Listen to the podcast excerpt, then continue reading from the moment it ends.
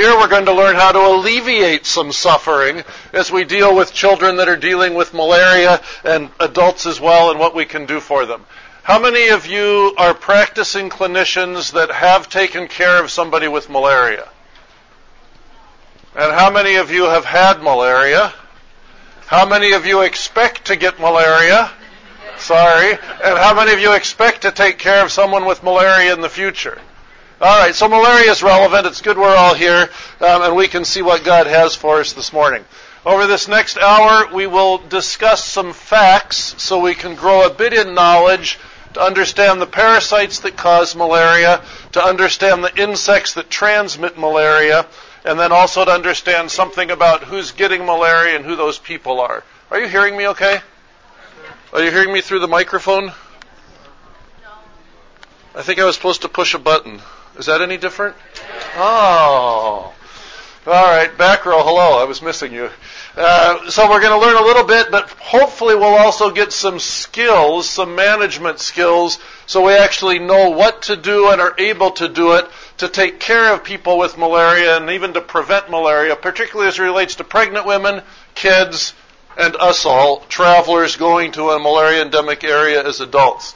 So we start with a comment about the villains.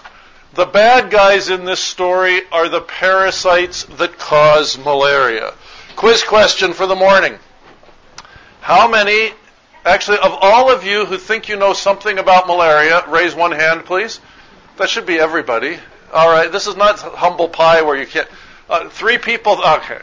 Everybody raise a hand. Very good. Now, on that hand, or both hands if you would like, show with your fingers how many species of plasmodium cause malaria in humans. Keep your hands up. Oh, oh, we don't all agree. Keep your hands up. Oh, oh, keep that hand up over there. That was a good one. Okay. Oh, wow, that was a half. Okay. Um, as you look around, I saw two and a half people that said three. The half finger was going up and down there. Um, I saw about half of the rest of you said four, and about half of you said five. Somebody tell me the, who the three were. What, what are the three parasites that you know that cause malaria if you said three? Plasmodium vivax? Fal- Plasmodium falciparum or falciparum. Very good. And who was the third? Okay, Plasmodium malariae eh, or malaria. Somebody said four. What's the fourth? Okay, Vivax, Ovale, falciparum, malaria. All right, so we've got four. Raise your hand if you had five fingers up. Oh, come on, half of the people had five fingers. There was some talk yesterday about trying to always be perfect and looking good to people with the right answers. All right, only how many of you said five? So one of you that said five, tell us the fifth. Oh, there is a fifth, but he doesn't remember it.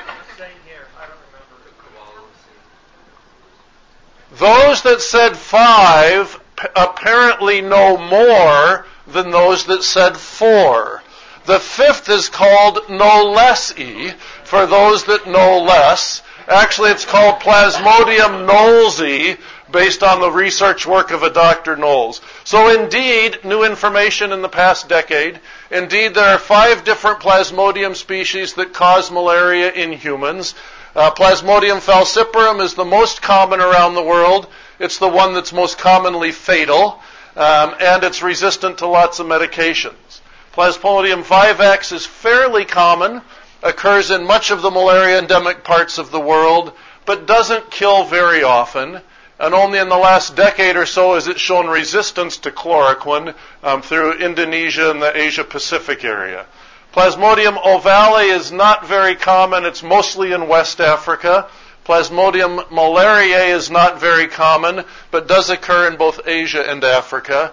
And Plasmodium knowlesi, for all of us that now don't know less than we did before because we know more. And the Plasmodium knowlesi has been described in Malaysia and Indonesia and the Philippines and the South Pacific. So we are you all happy that there are five species that cause malaria in humans? Oh, some of you are thinking that's a trick question. It depends on how we count. This is an article that talks about the Plasmodium knowlesi. Plasmodium knowlesi looks like Plasmodium malariae under the microscope, but it acts like Plasmodium falciparum and can cause severe disease. So it's a bad kind of malaria. But are there just five or are there six? Those that do genetic studies have identified that Plasmodium ovale actually is a, a, combination of two distinct species that occur in the same parts of West Africa, but those parasites don't interbreed. So they're genetically dissimilar separate species, but it'd be too complicated to change the name of them completely, so they're given subspecies qualifiers named after doctors Curtis and Waller. So some would claim that there are six species, but that's too complicated, so most of us will just say five, realizing that Plasmodium ovale might actually consist of two separate species. Um, so, we'll move on to another question. What is the most dangerous animal in the world? We're getting warmed up today. Keep saying things. I've heard fruit bat. I've heard mosquito. Man. That was kind of chauvinistic. Uh, uh, woman. If you say woman, you get in more chauvinistic trouble. All right, what's the most dangerous animal? I heard a few options. Some people are saying fruit bat because we all care about Ebola. USA Today covered last night's interview and comments from the Brantlys and Lance and Rick. Um, so USA Today had an article about what we were hearing here. It didn't make it into the print version of USA Today, but it was in their online version.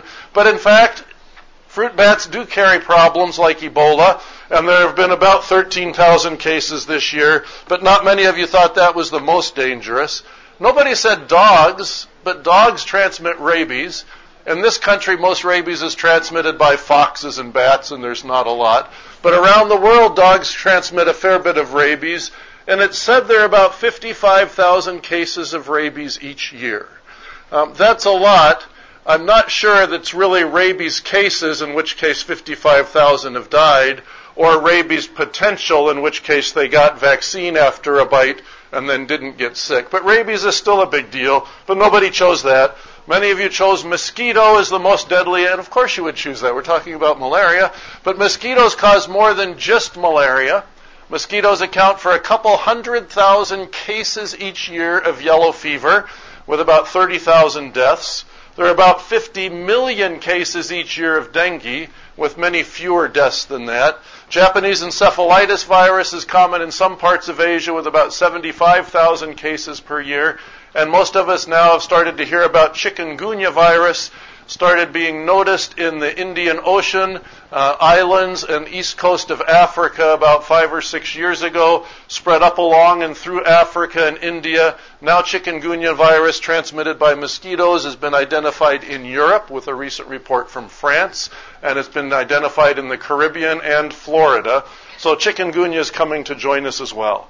But statistically, what makes malaria or what makes mosquitoes the most dangerous animal is malaria with about 200 million cases each year and about 1700 deaths each day. Think of the tragedy it would be if everybody who's been at this conference in the last two days died. Well, that was morbid. Uh, but if we all died, that would be over these two days about 1700 a day. There are about 3,000 of us here. That would impact us, obviously, and our families and loved ones and churches and communities. That's what's going on with malaria with about 1700 deaths each day. So we could say that mosquitoes are the most dangerous animal. However, he wanted to blame it on man. Um, humans do account for probably more than de- more deaths than that, and we could say that all disease and death is really because of man's choices and because of human behaviors that could be changed. But then if we don't want to take responsibility, we'll say the devil made me do it. And it was that serpent animal's fault for introducing sin into the world. I'm not sure Adam and Eve got away with blaming the devil for everything. But mosquitoes account for a lot, and the biggest issue with mosquitoes is malaria. Um, and we care about mosquitoes, the vector. We talked about the parasites, the villain. The mosquitoes are the vector of malaria. A former nerd, current philanthropist Bill Gates gave a talk a few years ago, and during the talk about malaria, He opened a jar, a glass jar with flying things in it, Anopheles mosquitoes.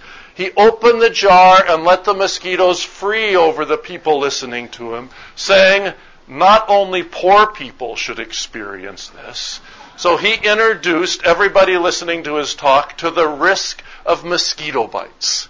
I don't think they were carrying malaria. Um, but in fact, there were a lot of people itching and scratching and swatting and feeling very uncomfortable knowing there were Anopheles mosquitoes flitting through the area. Does anybody know? I work at the Mayo Clinic. Does anybody know why the Mayo Clinic is in Minnesota? Is anybody else here from Mayo? I don't think so.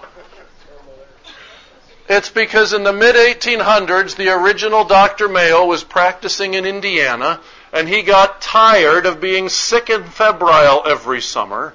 So he told his wife, I'm leaving Indiana. I'm going to find a place that's more pleasant. Three months later, he came back, told his wife he had found a more pleasant place in the summertime.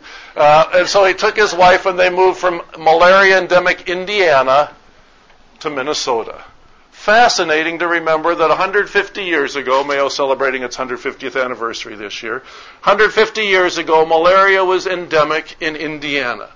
There's been progress in the past centuries and even in recent decades, partly because of people like Bill Gates, partly because of international efforts, and partly because of vector control the small g good, small n news, is that even since the turn of the millennium in the last 14, almost 15 years, we're now seeing only about half as many malaria deaths each year as we were before.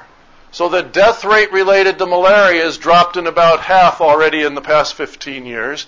And there's about a 20% decrease in the number of people living at risk of getting malaria as malaria has been pushed back or rolled back so it's not covering as many geographical areas. It helps if we understand the vectors, the mosquitoes, because part of the trouble, part of the progress has been because we've been able to chase back those mosquitoes. So the vector, the mosquitoes that transmit malaria are Anopheles mosquitoes. They are chauvinistic because it's only the females that transmit malaria. Male mosquitoes eat sugar water. Female mosquitoes eat blood to help them have pregnancies and baby mosquitoes. And it's only in eating blood that the malaria is transmitted. So female mosquitoes transmit malaria, males don't. The malaria carrying mosquitoes usually bite between dusk and dawn, so during the evening and nighttime hours. And they can bite either indoors or outdoors. So if we're going to think about avoiding malaria, we're going to think about avoiding mosquitoes, and we'll especially be thinking about the mosquitoes that are biting during the evenings and nights. Um, but we'll realize that dengue and chikungunya and yellow fever can be carried by different mosquitoes that are biting indoors, outdoors, daytime, nighttime. So we don't really want malaria, we don't want mosquitoes to bite us anytime. Uh, but we can focus for malaria efforts on evening and nighttime with the Anopheles mosquitoes. Mosquitoes do carry other things. There's a woman at this conference, a nursing student, told me that her grandfather, after a family service for generations in Africa, the grandfather is now suffering from West Nile virus picked up in California. Mosquitoes are bad anywhere in the world, but we're focusing on the malaria side. One of the cute things about Anopheles mosquitoes is when they land and eat, they put their bottoms up. So if you see a mosquito on your arm and before you swat it, you're looking at it and you notice that the body of the mosquito is parallel to your skin, that's not an Anopheles mosquito. The Anopheles mosquitoes prop themselves up so their bottoms are higher than their fronts um, as they're eating. But the other mosquitoes might carry other things so you can still swat it and get rid of it. So that's our trivia about mosquitoes. What about the victims? We know a little about the parasites. We know something about the mosquito vectors. What about the people? Who are the people that are most at risk of getting malaria? Pregnant women are at significant risk of getting malaria. There are a few reasons for this. Partly immunity changes during pregnancy. God was very clever in creating our immune system so that women during pregnancy don't recognize the baby as a foreign body. Um, so they have their changes in all this Th1, Th2 immunity level so that they can maintain the pregnancy. But these alterations in the healthy immune status of the woman also make the woman more at risk of getting malaria during pregnancy.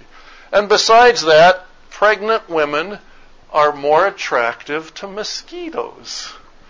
Mosquitoes prefer pregnant women. A couple studies in the last couple decades have confirmed this. There's twice as much risk of mosquitoes being found in the room where there's a pregnant woman sleeping than in another room.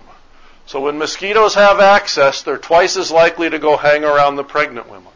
And even when the pregnant woman is trying to sleep under a bed net, there's about three times as much chance that the mosquitoes are going to find their way through the bed net to get to the inside Sometimes bed nets are ripped or cracked or not tucked in right. Um, there's about three times as much risk that there'll be a mosquito inside the bed net of a pregnant woman as of a non-pregnant woman. So I suppose there are practical implications about this. Pregnancy is a risk time. Pregnant women should be especially careful about avoiding mosquitoes.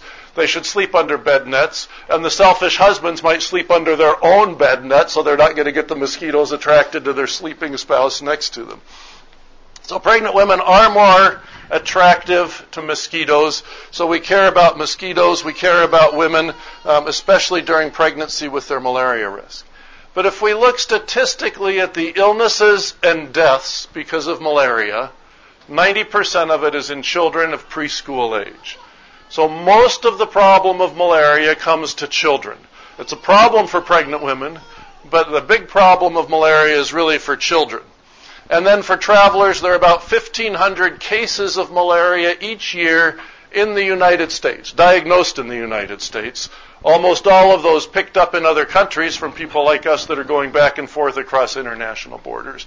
So malaria in tourists is fairly common, and there was probably about 10, 15% of us that raised our hands earlier and said that we've had malaria. Most of us probably didn't wait till we were in the U.S. to get it diagnosed, but had it while we were living in other countries. So the victims of malaria are typically pregnant women, children, and travelers. Travelers because they haven't built up enough of their own immunity to be protected. So as a pediatrician, we'll tell a story. Once upon a time, when I was a younger pediatrician, I was working in the then Zaire, Democratic Republic of Congo, and I would go on rounds and see children in the pediatric wards, and I would hang around the maternity area and see newborn babies. And one day as I was going on rounds, the helpful nurse said to me, this newborn had fever during the night, but we gave chloroquine and the baby is fine now. This was 20 years ago. Chloroquine was still appropriate care for malaria at the time. So this was before chloroquine resistance had shown up much in Africa. But the nurse said the newborn had fever, so we treated for malaria and the baby's fine. I like education. I saw a teachable moment looming in front of me. And I quoted the literature significant enough literature that the guy that said this apparently had Sir for a first name. Anyway, this guy knighted by the Queen earlier on in 1950 had written a line that's been quoted in tropical medicine and pediatric books ever since. In indigenous populations, the incidence of congenital malaria is exceedingly low. So I informed this nurse that I, as a pediatrician, knew that congenital malaria was exceedingly rare and that bacterial sepsis was a much bigger problem, and that God had spared her nursing career and the patient's life, even though she had treated for malaria when obviously sepsis and bacteremia were bigger risks, and next time we should do better. The effectiveness of my teaching was seen a few days later. I was going on rounds seeing kids again, and a nurse said, This newborn had fever during the night. The malaria smear was positive, and we gave chloroquine, and the baby is fine now. I saw another teachable moment looming. And I talked about false positive and false negative tests. We even did a study where we had our lab director review malaria smears, and 10% of the malaria smears in our lab were incorrect. I told them that we did not have a divinely inspired holy lab, and that if a child had fever in the night, we should still think about bacteremia and sepsis, and that malaria was exceedingly rare. Fortunately, the nurses didn't chase me away and they kept me around in my ignorance. And finally, I realized that I should remember what kindergartners learn stop, look, and listen. I thought I knew something, and I thought my education had taught me something that people with first names or titles of sir had known, and I thought I had something to teach other people. And instead, I needed to stop thinking I knew so much. I needed to look around and see what was actually happening to babies And I needed to listen to my colleagues who knew a lot more than I did about what was going on. So we looked a little bit deeper into this, and we looked at women coming into the maternity area of our hospital, and we asked the question, what truly are the effects of maternal malaria on newborns? This is an area where lots of mothers were parasitemic and had malaria parasites in their blood. What difference does that make for the babies? So we looked at about 300 consecutive pregnancies um, and got babies as they were fresh born and did blood smears from cord blood and blood smears from heel pricks. There were 297 singleton births out of those 300 pregnancies. And of those 297 babies, 36 of them, 12%, had malaria parasites in their blood. 18 of those babies, 6%, had fever during the first two days of life. And statistically, fever was associated with parasitemia. Having fever gave a threefold risk of being one of those few kids with parasitemia. Interesting. Maybe the nurses were smarter than me. What a concept. That's usually true. Um, and worse than that, sadly, six patients of those 297 did not survive to leave the hospital from their births. They died within those first 48 hours. Five of those six that died had maternal parasitemia, so mothers had malaria parasites. Half of the babies that died had parasites floating around in their own blood. Now, we don't know if those parasites caused the fever the parasites caused the death, because there are other things that cause asphyxiated babies to die. And an asphyxiated baby might have different blood flow from the placenta to the baby, and maybe parasites get through. But statistically, having a fever was associated with having malaria parasites. Dying was associated with having malaria parasites. And so we learned a few things. Since 1993, when that work was published, further studies have been done showing that overall, about 7% of newborns in malaria endemic areas have parasitemia. About 7% of babies born in malarial areas are infected with malaria parasites. Most of them clear their parasites and they live happily while they live onward. Some of them get sick and have fevers. Some of them die. And in the 20 years since we noticed this, there's been a lot of increased work and increased attention around the world to the problem of malaria in pregnancy. People have looked in other places and realized malaria is a big deal in pregnancy. Burundian refugees were evaluated in Tanzania. Sadly, about 5% of the babies died. About 2 or 3% of the newborns died. Nearly a fourth of the babies of these Burundian refugees in Tanzania were of low birth weight. And all of those problems were twice as common if the mother had malaria during pregnancy. Study done in Gambia linked placental malaria infection Malaria parasites sequester, hide, hang out in the placenta. Um, placenta malaria was ranked to preterm delivery and intrauterine growth retardation. Placental malaria gave a fourfold risk of being born at low birth weight. Being born less than two and a half kilograms is associated with a much higher mortality in the first year of life. And there was a twofold risk of being stillborn if the mother had malaria in her placenta. Maternal malaria makes a difference for mothers and for babies. If the baby is born, a study from Cameroon showed, if the baby is born to a mother who's got malaria in her placenta, the baby is more likely to have malaria the baby's self at four to six months of age. And if the baby is born to a mother with malaria, the baby is more likely to be anemic at a couple months of age. Maternal malaria is bad for mothers, it's bad for babies. The infant effects of maternal malaria are low birth weight, fetal anemia, neonatal fever, neonatal and potentially later death, malaria, anemia, um, and ongoing troubles. The maternal effect of malaria is largely related to anemia and to all the hardship of having a baby that's not very healthy. So, what can we do for pregnant women? We really need to prevent malaria from establishing itself in women. And fortunately, and fortunately, um, insecticide treated bed nets are effective for pregnant women. We know mosquitoes like pregnant women, and insecticide treated bed nets are effective. Women that sleep under bed nets are less likely to have malaria in their placenta. They're more likely to have bigger, healthier babies, less low birth weight. They're less likely to have stillborns. They're less likely to have miscarriages. Using insecticide treated bed nets during pregnancy improves maternal health, saves babies' lives, and makes babies healthier. It's also possible to give women medicine during pregnancy to prevent malaria. Of those of you that are working in, how many of you are working in malaria endemic areas? Okay, keep your hands out. And in those areas, how many of you keep your hands still up if you give routine anti-malaria medicine during pregnancy to women as part of their prenatal care? Half of you kept your thank you. Half kept hands up, half of them dropped down. So in the last 10 years, there's been an ongoing increasing evidence that if we give pregnant women malaria medicine as part of their prenatal care, they'll be less likely to have malaria, meaning they'll have less anemia, they'll have bigger, healthier babies. Um, sulfadoxine pyrimethamine, sometimes used with the, fa- the trade name Fansidar, sulfadoxine pyrimethamine helps when given monthly during pregnancy. Giving it monthly during pregnancy, the mothers have less parasites, there are fewer babies born small, and there are fewer babies born early. And it's helpful especially if there's more HIV in the area. It seems to be particularly protective in women that are HIV positive.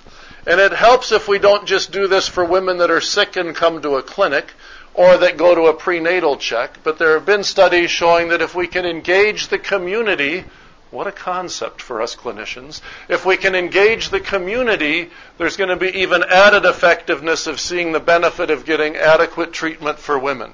So it's helpful to give preventive treatment to women.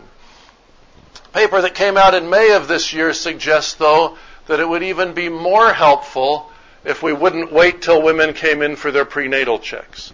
In this country, women are often seeing an obstetrician during the first weeks of finding out they're pregnant typical in many places where there's a lot of malaria, women come in when they've been showing for a while, and it's often not until the late second or early third trimester that women show up for prenatal care. We're missing a great opportunity to help by dealing with women when they come to us with their pregnancies, and we could do a lot more to push back the effects of malaria if we would reach women early on in pregnancy.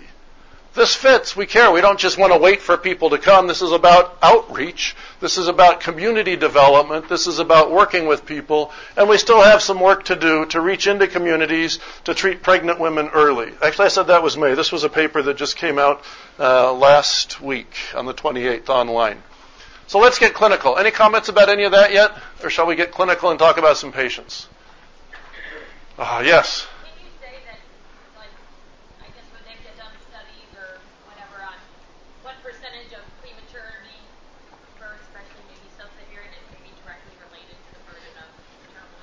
So, what percentage of prematurity is related to malaria? Difficult to say, um, but it seems in sub Saharan Africa, malaria endemic areas, like a whole lot of prematurity is related. People that have done statistical calculations take their best guess at the percentage and think that there are about 175 chil- sorry, 175,000 children dying every year because of their mother's malaria. So I don't have an exact answer of how much of the prematurity is due, due, to malaria. It's probably in that third to half range, but we don't know exactly.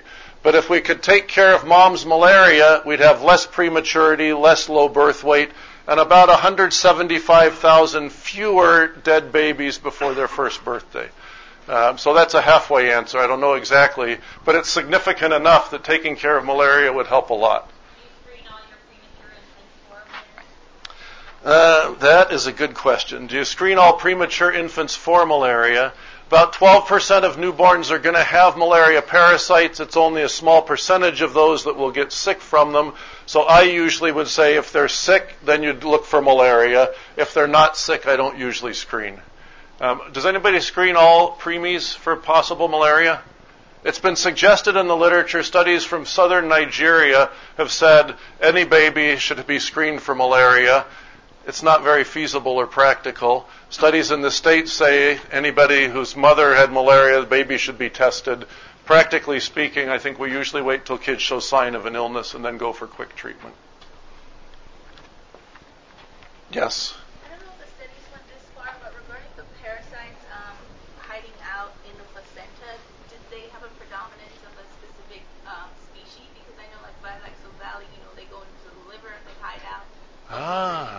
Good question. So, realizing that there are some species of malaria parasite that hide in their liver, is there a species difference of which ones hide in the placenta? No. Um, all malaria parasite species can hide in the placenta. Most of the studies have been done with falciparum and vivax since they're most common. Uh, but it seems that any malaria parasite can hide in the placenta. And there are some coating, some proteins on the surfaces of some of the, par- well, actually on the surfaces of the red cells related to the parasites that make the red cells stickier so they form little clumps, rosettes, where they stick together, and then they're more likely to be stuck in the placenta. So there are some genetic differences in the malaria parasites that relate to how sticky the parasite or the red cells are in the placenta, but it happens with Vivax and Falciparum and presumably the others as well. One of the challenges is that from my cultural background, I've worked in Africa and told people if we take care of malaria, then you'll have a bigger, healthier baby. And my mothers say, no thank you. Because they know bigger babies means more C-sections with more cost, more operations, more operative complications, and more risk of needing C-sections or having uterine rupture with subsequent pregnancies. So we have to deal with the cultural aspects of people that say, I'm not sure I want a bigger baby, but we realize the risk of being low birth weight is much greater than the risk of getting stuck. We're talking about preventing low birth weight. We're not turning healthy four kilogram babies into four and a half kilogram babies. We're talking about getting rid of malaria so the healthy otherwise babies can weigh three kilograms instead of two kilograms. So we want to do that. All right, let's get clinical. A one and a half year old child comes to see you. You're in a malaria endemic area for this situation. The child comes in obtunded, out of it, lethargic, not responding well, and febrile. She is pale and she is jaundiced. What do you do?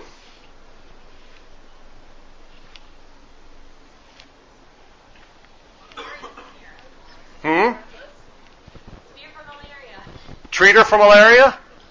Okay. Okay, so we've got one person willing to speak up, treat for malaria. One saying do a rapid malaria test. I heard some other comments. We'll talk about these. These are all good options. Fluid resuscitate. Oh, I love these answers. What's an Accu-Chek? So look at blood. Oh, okay. Uh, we need to not just think this is a talk about malaria, so every child's going to have malaria. There are other things that make children lethargic, like hypoglycemia with or without malaria. Good. Other thoughts? Hematocrit. Why? Why? Why do you care if there's anemia? Is that going to change what you do? Yes, because you might you might transfuse the child if there's too much anemia, and if the anemia is not well tolerated with tachycardia, respiratory distress. So we've heard a spectrum of ideas. I don't see anybody shaking their head to say any of these ideas are wrong, but let's talk about them a little bit. If we were going to test for malaria, what couple well what she said was, let's test with a rapid test. Some would do blood smears for malaria. Traditional thick smear is a pile of red cells that are lysed so we have concentrated parasites so they're easier to find. The thin smear leaves the blood cells spread apart so we can better see what the parasites look like in the red cells so we can differentiate species. The traditional way to diagnose malaria has been with blood smears. That led to me telling our nurse that the lab's not always right, it takes time, and it's a hassle. Now we have rapid antigen tests, which cost a little bit. How much do they cost where you are? Did you say who said the rapid test for malaria?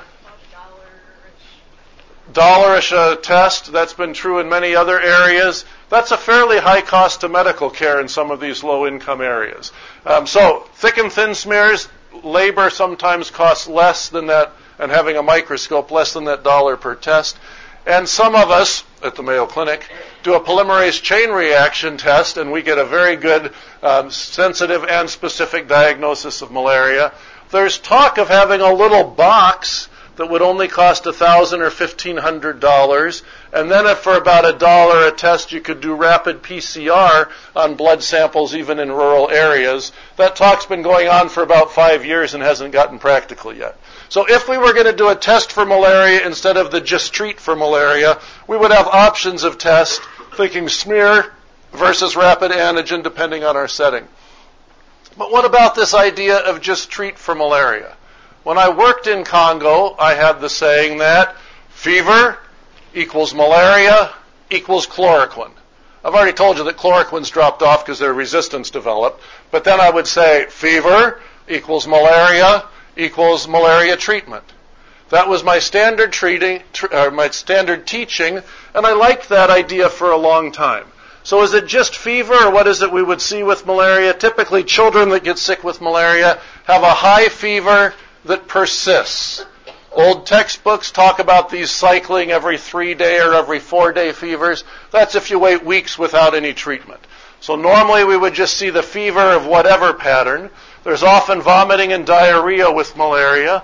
Tachypnea is a poor prognostic sign, suggesting there might be bad anemia or there might be acidosis from trouble.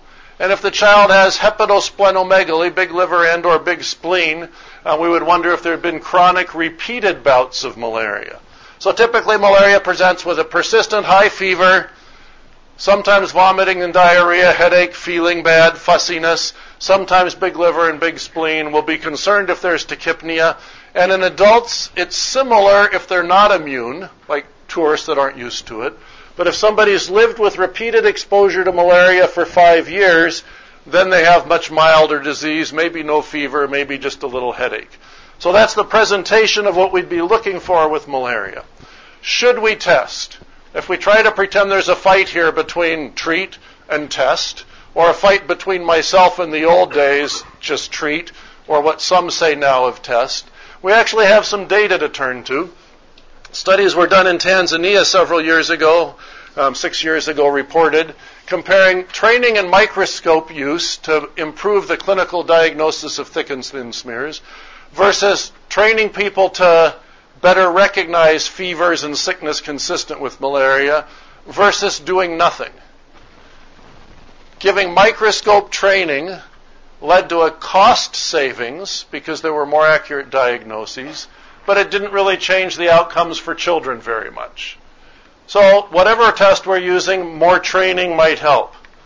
Um, what about rapid diagnostic tests? Rapid diagnostic tests are helpful, but the helpfulness varies depending on how much malaria there is in the area.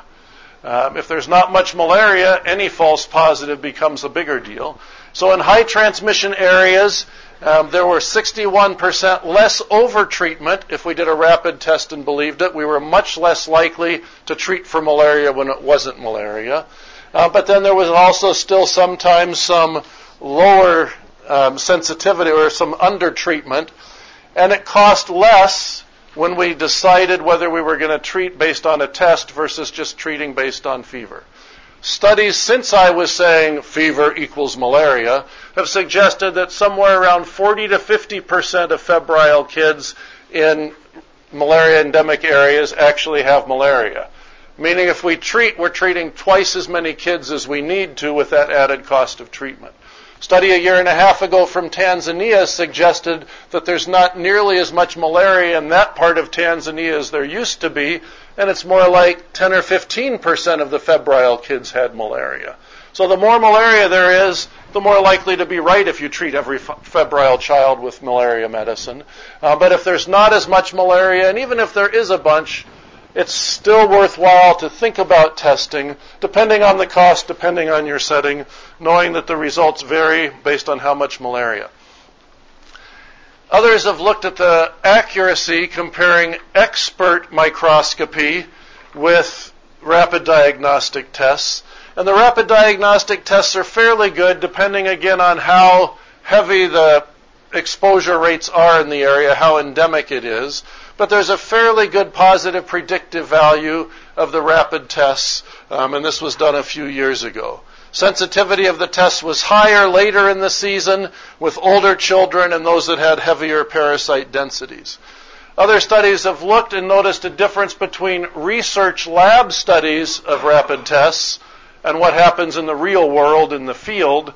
The tests work better in a lab setting than they do when you're just doing it at home or um, somewhere else. But the tests are still fairly good. In a study in Tanzania looking at 603 febrile children, basing treatment decisions on a rapid diagnostic test, saved money, and it did not have any bad outcomes of missing malaria. So I'm painting a picture that with the current rapid diagnostic tests, if you can afford them depending on your setting, if there's a lot of malaria in your area or not, perhaps doing the rapid diagnostic test is the way to go. And that's what most people would actually suggest these days. The rapid diagnostic tests are pretty good sensitivity wise and for specificity.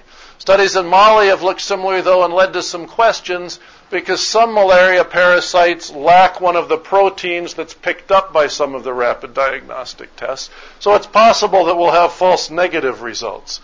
Most though now would suggest that we go ahead and test first before we treat. So my old idea of fever, malaria, chloroquine, chloroquine fell off, and now I'm switching it to fever, think about malaria and do a test. If the test is positive, then treat unless the child is critically ill, then you'll probably start treatment beforehand. The scenario I gave you was a febrile, obtunded, pale, jaundiced child. This is a child that's really sick with severe malaria. This is a child where you might do a test, partly to help you make sure you don't have to think too much about other things, but you're probably going to go ahead and start treatment before you wait for those test results anyway. Um, then we have to remember that just because the child is febrile and has a positive malaria test, maybe there's another diagnosis as well. One of these Tanzanian studies, 1% of the kids with malaria also had bacteremia. Other studies have shown that with severe malaria, there's even a higher incidence of concurrent gram-negative bacteremia. And it's often one of the salmonellas, one of the non-typhoidal salmonellas that's causing trouble. So if we're going to do the test to help guide treatment, we still have to keep our differential diagnostic thoughts broad enough to realize malaria might not be the only thing going on. So if there's a child that's really sick, sure, we might treat for malaria, but there could be bacteremia at the same time. And if the child has severe acute malnutrition, weight for height or length z score less than minus 3. If the child is significantly malnourished, there's an even greater risk that there's bacteremia with potential for seriously bad outcomes. So we're going to be not limiting ourselves to malaria. So what I'm saying is we need to be fairly broad in thinking about malaria, but we need to focus in, consider treat or testing, treat if it's positive, but then also be broad enough to think maybe it's not always just malaria, and we might end up treating malaria plus something else. So what are we going to do for this child?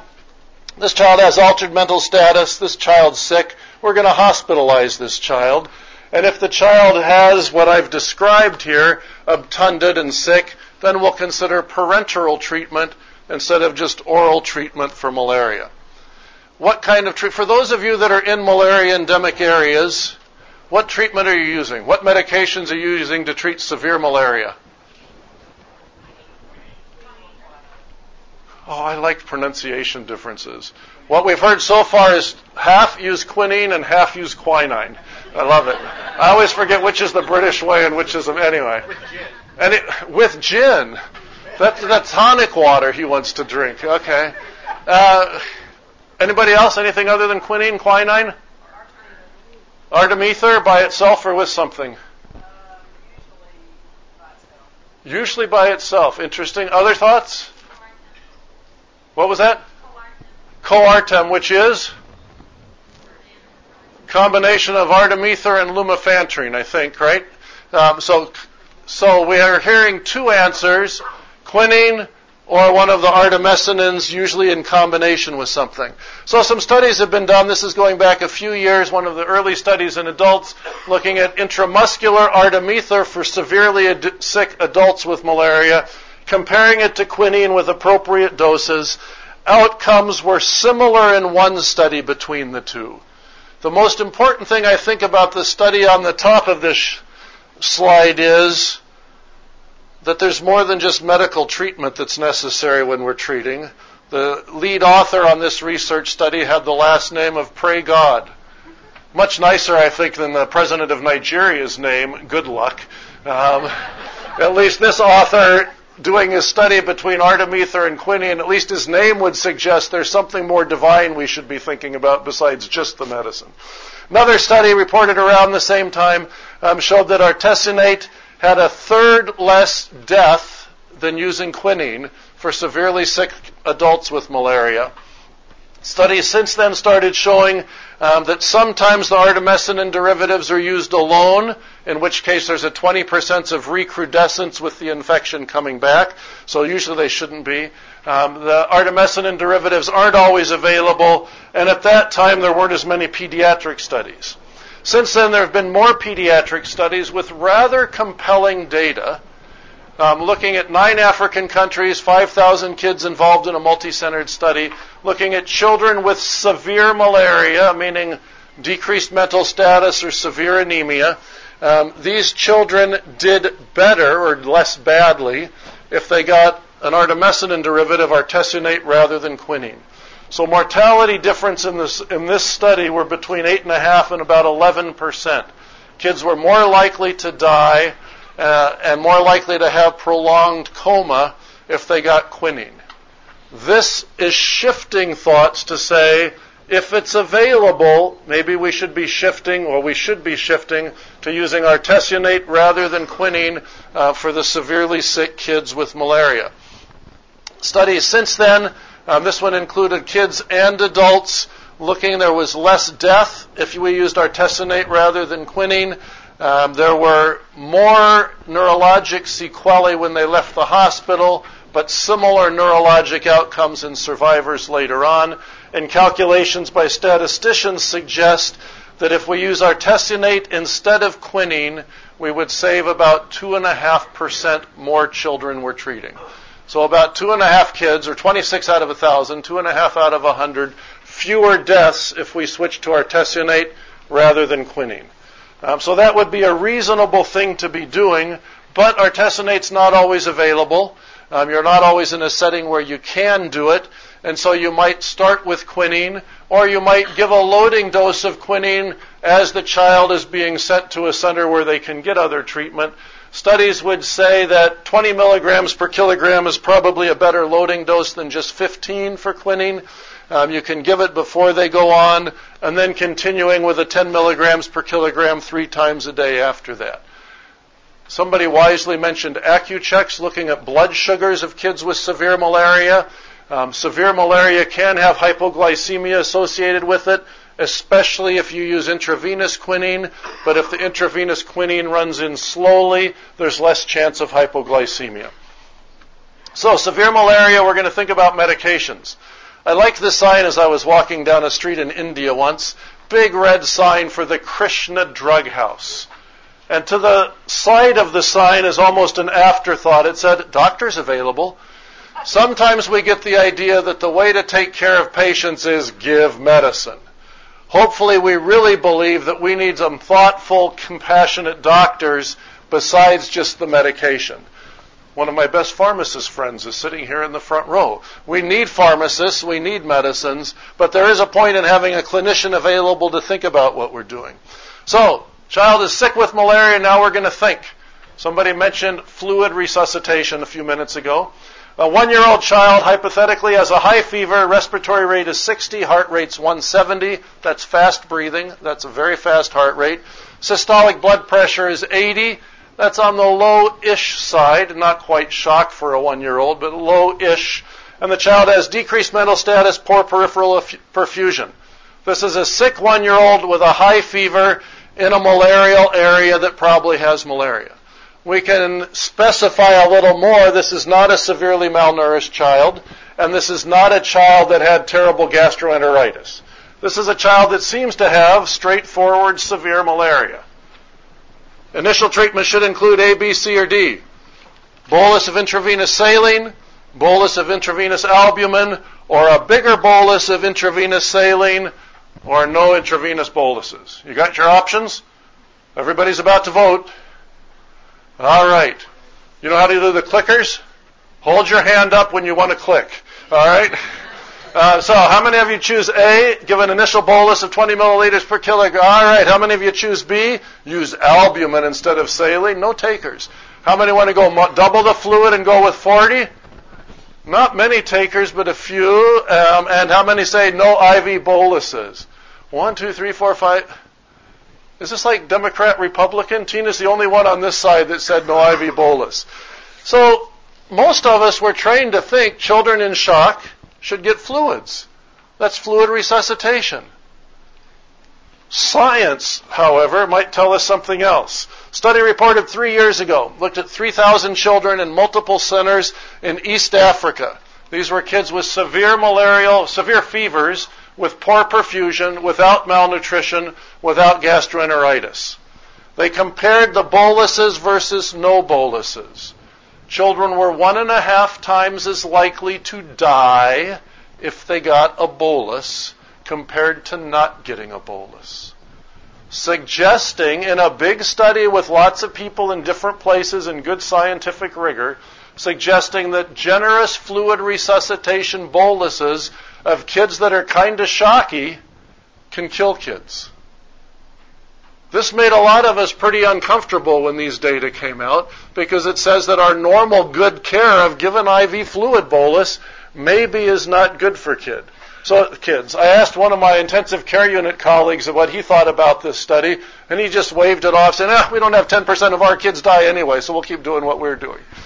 But in an African setting with African kids with African malaria and African shockiness, it looks like it might be better not to give the fluid bolus. Now we could come up with some explanations of this. The obvious explanation is you're not perfusing. That's bad for the body. Give fluids. But maybe not perfusing is a little bit protective so we're not circulating all the lactic acid and all the cytokines and all the other things. Data suggest we should beware of boluses. This child reminds me that details do matter. I think it's a Chicago Bulls sweatshirt, but in fact, Chicago and Bulls are not spelled correctly.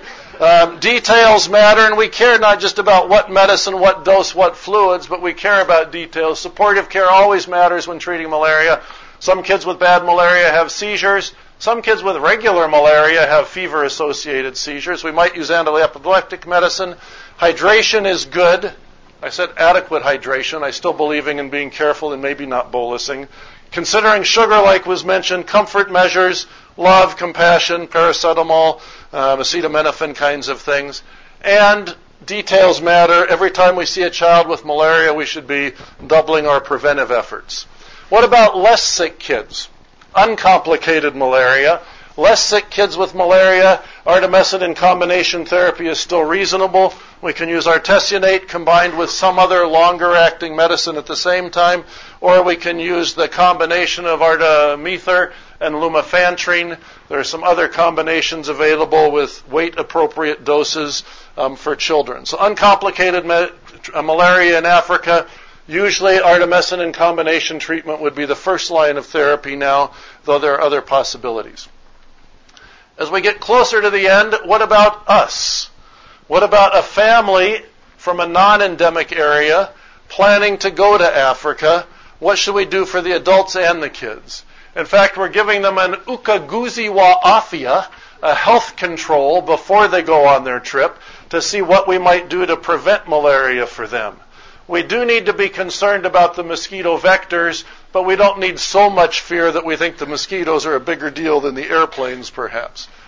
Here is a picture of my daughter, now 28 years old. She was a bit younger at the time, sleeping under a mosquito net to remind us that mosquito nets are vitally important and very helpful to protect against malaria. Any of you see any bad pediatrician father ideas in that picture? Oh, I'm hearing a lot of them, but I didn't hear what, what were you saying? All right, I didn't put the net on very well. What else? Stuffed animals, making her rebreathe and risk dying of crib death, and She's lying on her tummy. She's supposed to lie on her back. So this was done before the whole. My daughter, for she's a delightful 28 year old now, doing wonderful things, um, very godly, and she survived her bad pediatrician father. Point is, use mosquito nets, use them better, but think about all the other stuff that we didn't know 28 years ago to help kids. Mosquito repellents can be useful. Different repellents have different efficacy. DEET, diethyl diethylmetatoluamide, is useful. The higher the concentration, the longer the protective duration. Citronella makes skin soft and smells good and lasts for about as long as it takes to rub it on. Uh, DEET is effective.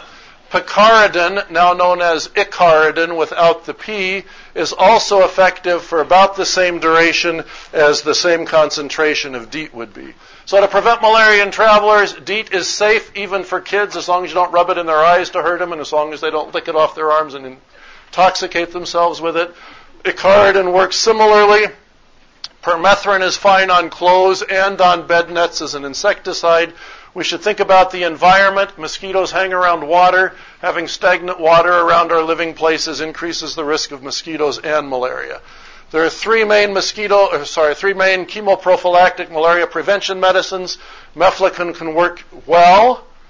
18% of people get tummy aches, sleep problems, or don't like it very much, but it's effective. It's just once a week, and we don't think it's as expensive as we used to do before we had Malarone, atovaquone, and proguanil to use as an option, which is even more expensive. About 30% of mefloquine purchased in Africa is not mefloquine. We have to be careful about counterfeit drugs. 30% of most any Africa purchased drug is not what you think it is, despite wonderful labels. But mefloquine is a weekly option, can be reasonable. Atovaquone proguanil is used daily, almost no side effects. Doxycycline can work well. Kids less than eight might stain their teeth with it. Women don't like vaginal yeast and problems, and 10% of people get bothersome photosensitivity sun reactions. But we have three options. It's better to prevent malaria than to have to treat it if we're going to be living in a malaria endemic area. And then we can have a healthy family ready to be the Wana Osafiri, heading out of the departure lounge into a good place of service, being happy on the airplanes and thriving and doing well. So, are there any take home lessons for us? Perhaps we shouldn't have take home lessons, but take away lessons, because I don't think we all just want to take all our malaria thoughts and just go home unless our home is already in a malaria endemic area. But I would encourage us to have take away lessons to leave this conference and head out into the world so we can be useful to people potentially in malaria endemic areas. So we're reminded malaria is still bad. The situation's much better than it used to be, but there's still a lot of malaria. We should be broad to consider other things besides malaria when seeing febrile patients. We should be narrow to focus in is it really malaria or not, and we should be ready to take care of even sick kids.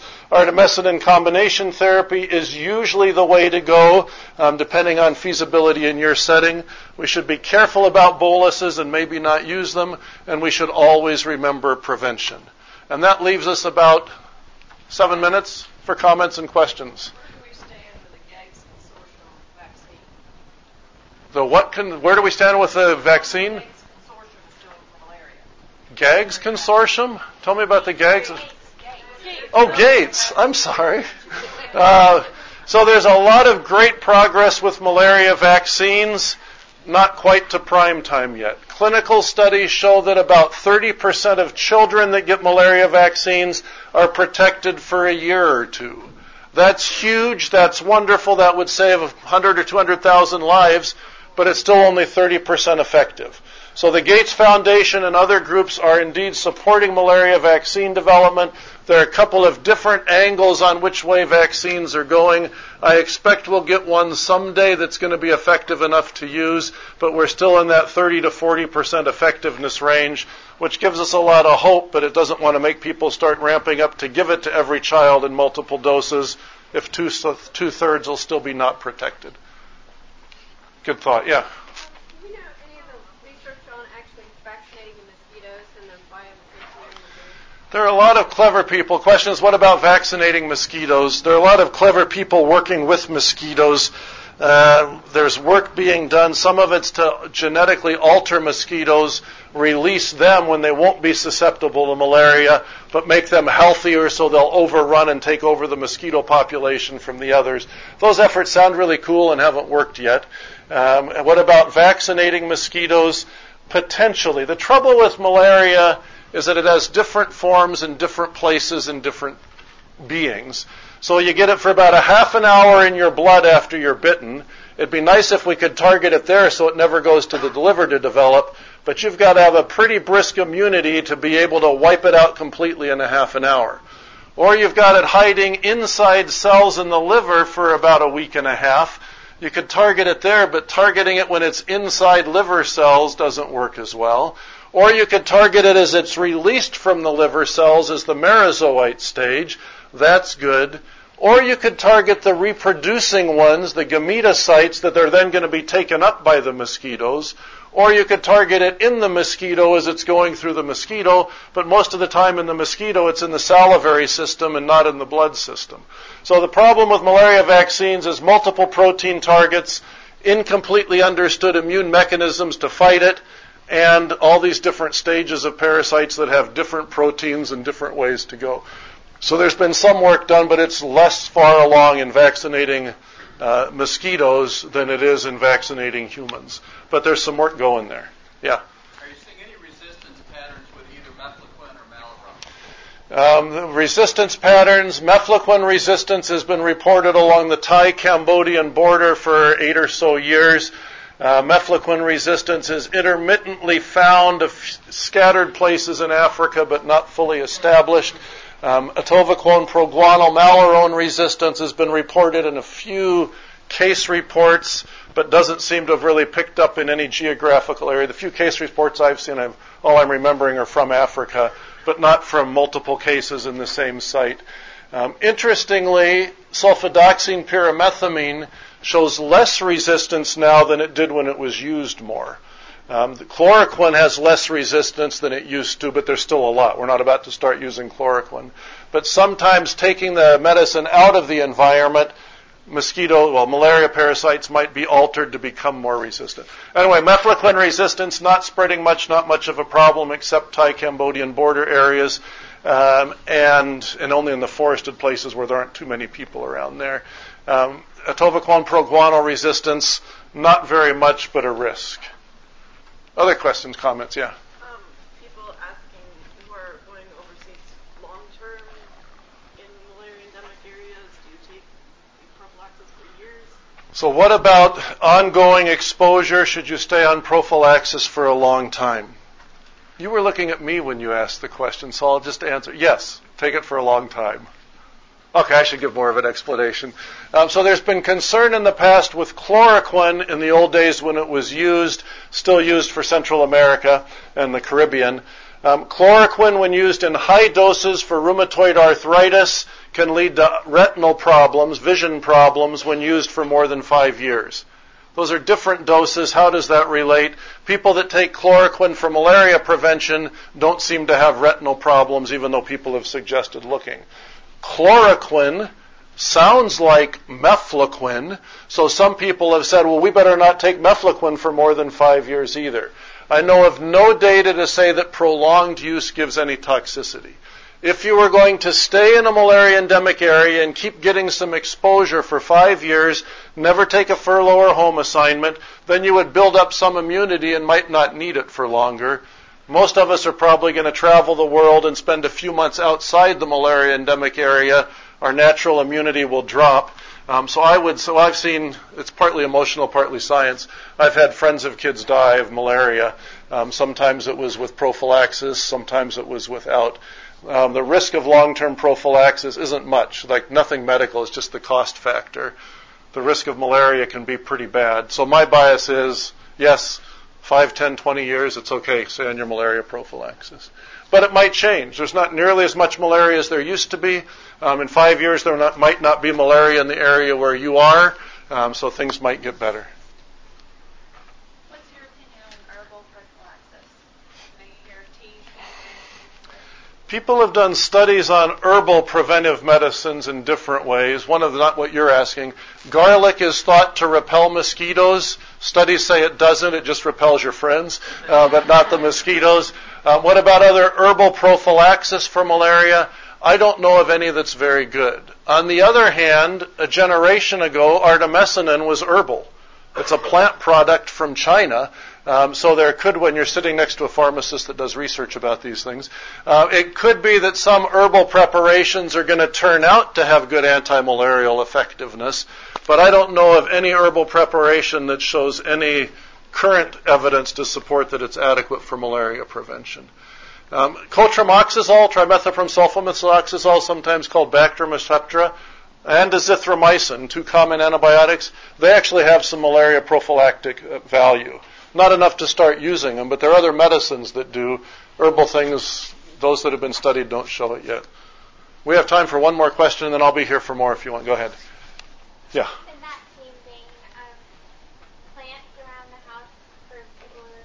Oh, very good thought. Yeah, we're thinking herbal in terms of things to take to make us healthy.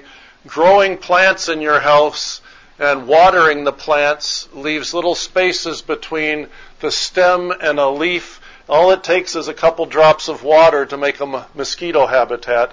Um, so if we want to cut down the risk of mosquitoes, we won't have any standing water, even when it's only a drop or two at the edge of a plant in our house.